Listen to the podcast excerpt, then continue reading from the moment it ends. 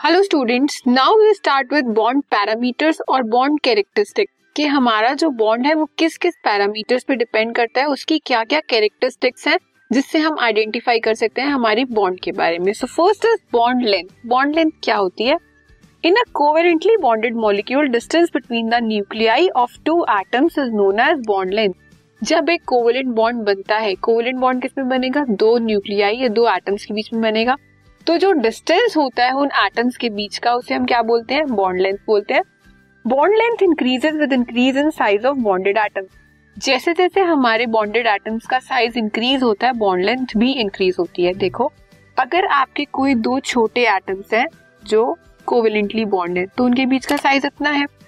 जैसे ही एटम्स का साइज़ बढ़ जाएगा एटम का साइज़ बढ़ जाएगा तो उनके बीच का डिस्टेंस भी बढ़ जाएगा मतलब बॉन्ड लेंथ भी इंक्रीज हो जाएगी। Increase in the number of bond between bonded atoms and जो हमारी बॉन्ड लेंथ है, वो डिक्रीज कैसे होती है? अगर हमारे बॉन्डेड एटम्स के बीच में नंबर ऑफ़ बॉन्ड्स बढ़ जाए तो हमारी बॉन्ड लेंथ कम हो जाती है।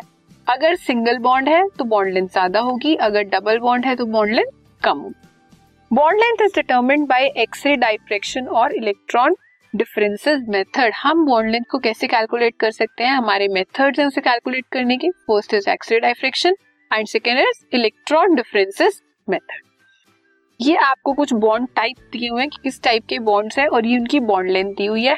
अब एक कार्बन एटम है और एक हाइड्रोजन एटम है। सी एच बॉन्ड की जो बॉन्ड लेंथ है वो कितनी है?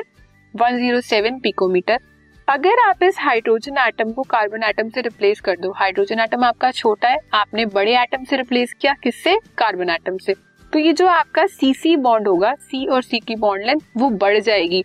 क्यों? हमने देखा जैसे हमारे एटम का साइज़ इंक्रीज होगा, उसकी बॉन्ड लेंथ भी इंक्रीज हो जाएगी। तो वो कितनी हो जाएगी? 154 पिकोमीटर अगर सी डबल बॉन्ड सी है, हमारे दो बॉन्ड है तो बॉन्ड लेंथ डिक्रीज हो जाएगी।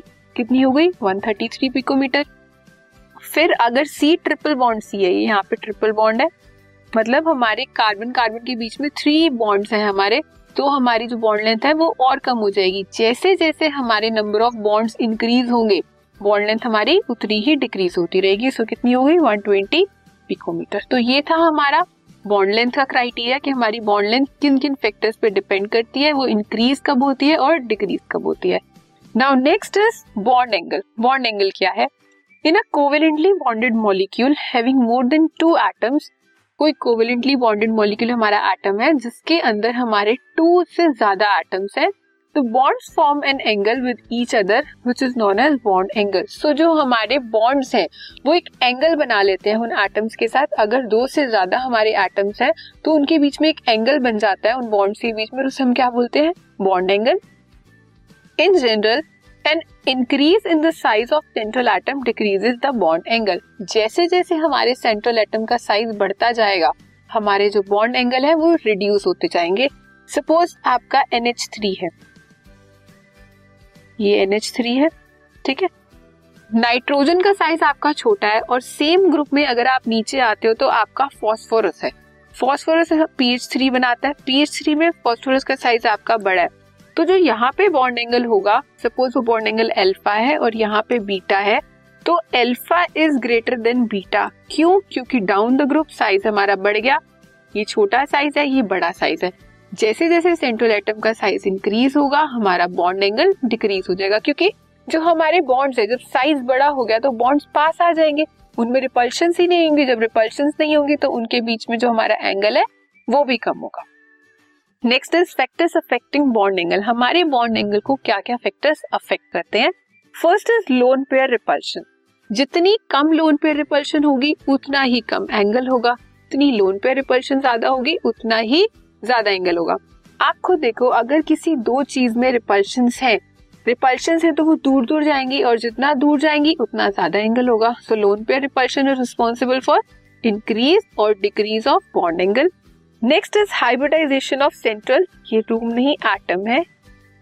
जो हमारा सेंट्रल एटम है, उसकी हाइब्रिडाइजेशन पे भी डिपेंड करता है हमारा bond angle it is determined by X ray diffraction method और हम इसे कैसे कैलकुलेट कर सकते हैं? एक्सरे डाइफ्रेक्शन मेथड की हेल्प से। तो ये था हमारा bond angle now next is bond order bond order क्या होता है? It is defined as the number of covalent bonds present in the molecule इससे हमें क्या पता लगता है कि हमारे कोविलेंट कंपाउंड में कितने बॉन्ड्स प्रेजेंट हैं? बॉन्ड ऑर्डर हमें वो बताता है कि वो डबल बॉन्ड है, वो ट्रिपल बॉन्ड है या वो सिंगल बॉन्ड है। अब कैलकुलेट कैसे करते हैं इसे? Bond order is equal to one by two. Number of electrons in bonding orbitals, हमारे कितने इलेक्ट्रॉन्स प्रेजेंट है बॉन्डिंग ऑर्बिटल्स में? Minus number of electrons in anti bonding orbitals. So bond order is inversely proportional to the bond length अगर हमारी bond length ज़्यादा है तो हमारा बॉन्ड ऑर्डर कम होगा, हमने देखा। जो हमारा सी सिंगल बॉन्ड सी है, उसकी बॉन्ड लेंथ ज़्यादा है as compare to C double bond C यहाँ पे बॉन्ड ज़्यादा हो गए तो उसकी लेंथ कम हो गई। यहाँ पे बॉन्ड कम है तो उसकी बॉन्ड लेंथ ज़्यादा हो गई। So bond order is inversely proportional to one by bond length if bond order comes to be zero the molecule does not exist अगर हमारे बॉन्ड ऑर्डर की वैल्यू ज़ीरो हो गई तो वो मॉलिक्यूल एग्जिस्ट नहीं करेगा। ठीक है?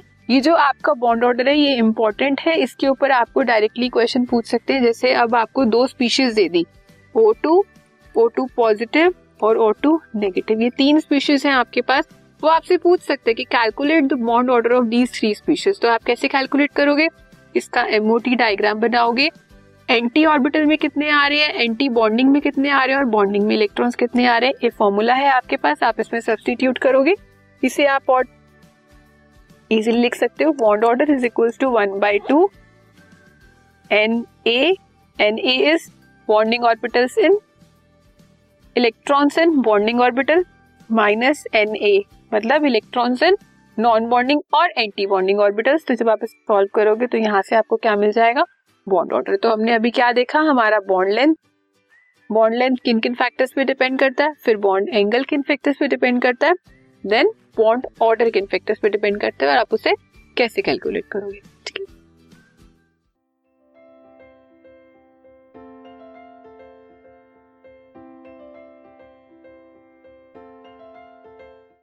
This podcast is brought you by Hubhopper Shiksha Abhiyan अगर आपको ये पॉडकास्ट पसंद आया तो प्लीज़ लाइक शेयर और सब्सक्राइब करें और वीडियो क्लासेस के लिए शिक्षा अभियान के यूट्यूब चैनल पर जाएँ।